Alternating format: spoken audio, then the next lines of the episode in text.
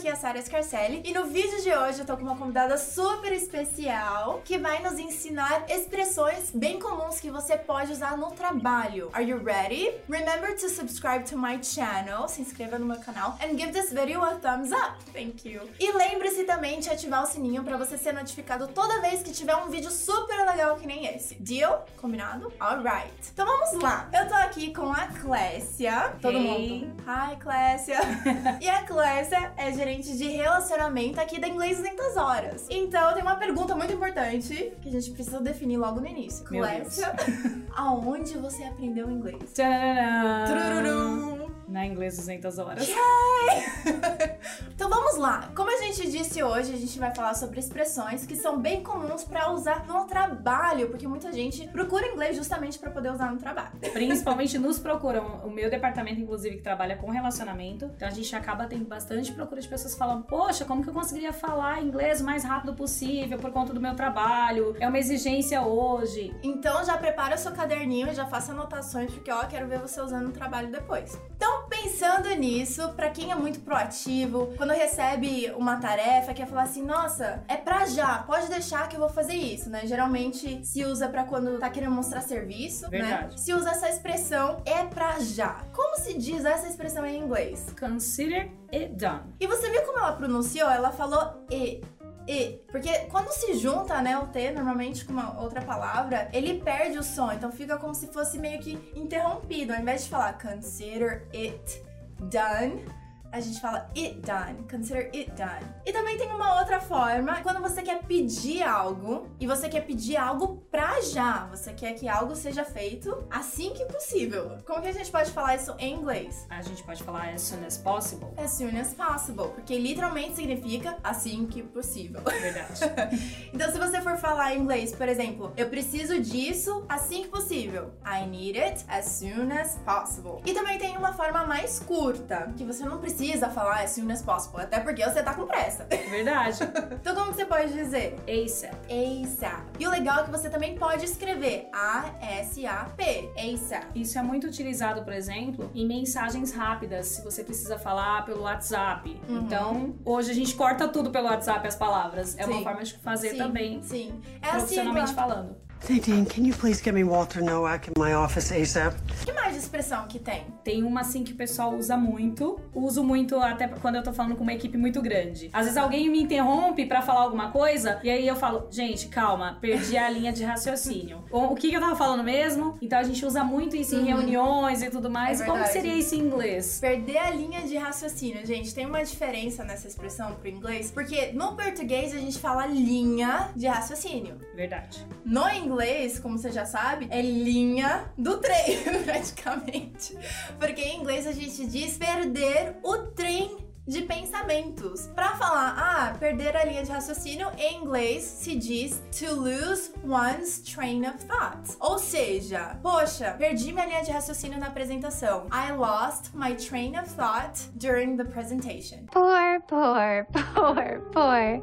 Sorry, I lost my train of thought. Então fica a pergunta: você já perdeu a linha de raciocínio numa apresentação importante? Não importa se foi inglês ou português. eu acho que é algo bem comum, infelizmente pra mim, muito mais comum do que eu gostaria. Verdade, gente. A Sara tem umas gafes aqui no português. Vou contar os segredinhos Olha, dela. não pode falar essas coisas. Quando ela esquece o português, ela perde a linha de raciocínio das, das Olha, frases. não Aí queima. eu vou lá e ajudo. A gente dá uma empurradinha. Clécia, não queima meu filme, Clécia. Essa é uma expressão também, né? Não queima meu filme. A gente Verdade. pode usar não queima meu filme no trabalho. E como se diz, então? Queimar o filme em inglês. To cramp one's style. Exatamente. Tem essa forma e também tem uma outra forma que é to salt one's game. E tudo, na verdade, significa a mesma coisa. Mas, por exemplo, assim, ah, imagina que você tá no maior estilo, né? Que nem eu tava aqui, no maior estilo, dando minhas dicas.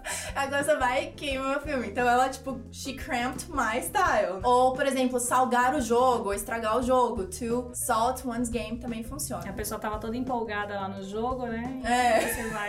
Então, pra falar certinho, não queime o meu filme, em inglês, don't salt my game ou don't cramp my style. Yes. Alright? Are you at all concerned that living in the same building will, you know, cramp our styles? O que mais de expressões pro trabalho?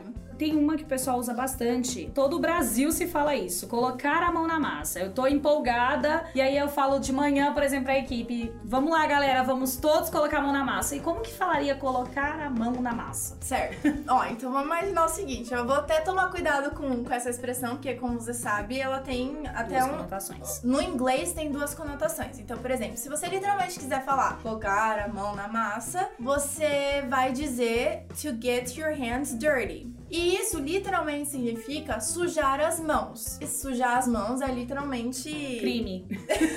Você não quer pedir pra sua equipe cometer um crime. Por Você, favor. você quer pedir pra eles mostrarem aí, mas. Mostrar é- serviço, colocar a mão na massa, literalmente a equipe Isso. toda unida, junto fazendo aquele trabalho. Isso, então fica aí to get your hands dirty. Então vamos lá, pessoal, let's get our hands dirty. Ou tá na hora de pôr a mão na massa. It's time to get our hands dirty. You've got to get your hands dirty if you're going to achieve the impossible. E last but not least, último, porém não menos importante, tudo isso que a gente tá vendo é justamente pra gente poder se destacar no âmbito profissional, até mesmo no âmbito pessoal. Então, como se fala se destacar em inglês? To stand out. Ah, E a gente é suspeito pra falar, porque eu amo a palavra, porque é um dos nossos livros, inclusive Sim. o aperfeiçoamento da Tá escola. aqui, ó. Tá vendo aqui? To stand out. Então, você precisa aprender inglês fluentemente ou falar inglês fluentemente para poder se destacar nas entrevistas de emprego e etc. Em inglês, you need to speak English fluently in order to stand out in job interviews. You're supposed to stand out. E o interessante desse se destacar também é que tem umas outras variações, assim, que você pode falar, por exemplo, ah, mandar ver ou arrasar. Claro que ele não é, assim, super comum no âmbito profissional, porque não é tão formal, né? Então, se você for falar, nossa, você acertou em cheio, você arrasou, que nem eu falei, que não é tão formal. Em inglês, você pode usar to nail it, que é como se fosse o prego mesmo, que você tá acertando o prego. E pra você poder fazer o prego entrar, você tá acertando em cheio Legal. no prego. Então, to nail it. Agora, se você quiser dizer, ah, tá mandando ver, tá arrasando, Uou!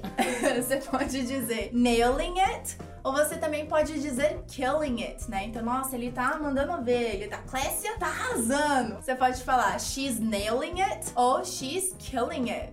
Mas é claro que não é nada terrorista. Então você viu como o inglês sempre tem, né? Nem tudo é igual porque as culturas são diferentes. Mas aí fica aí as dicas, eu espero muito que você tenha gostado. E Clécia, muito obrigada por ter Imagina, um participado e ter ajudado o pessoal a usar essas expressões no dia a dia no trabalho. Então, conta aqui pra gente nos comentários quais das expressões você achou mais interessante. Lembre de compartilhar esse vídeo com seus amigos do trabalho, seus colegas de trabalho, pra todo mundo sair praticando cada vez mais. É isso aí, vamos falar inglês. Thank you so much for watching, and I'll see you next week or every day on social media. Bye! See you later!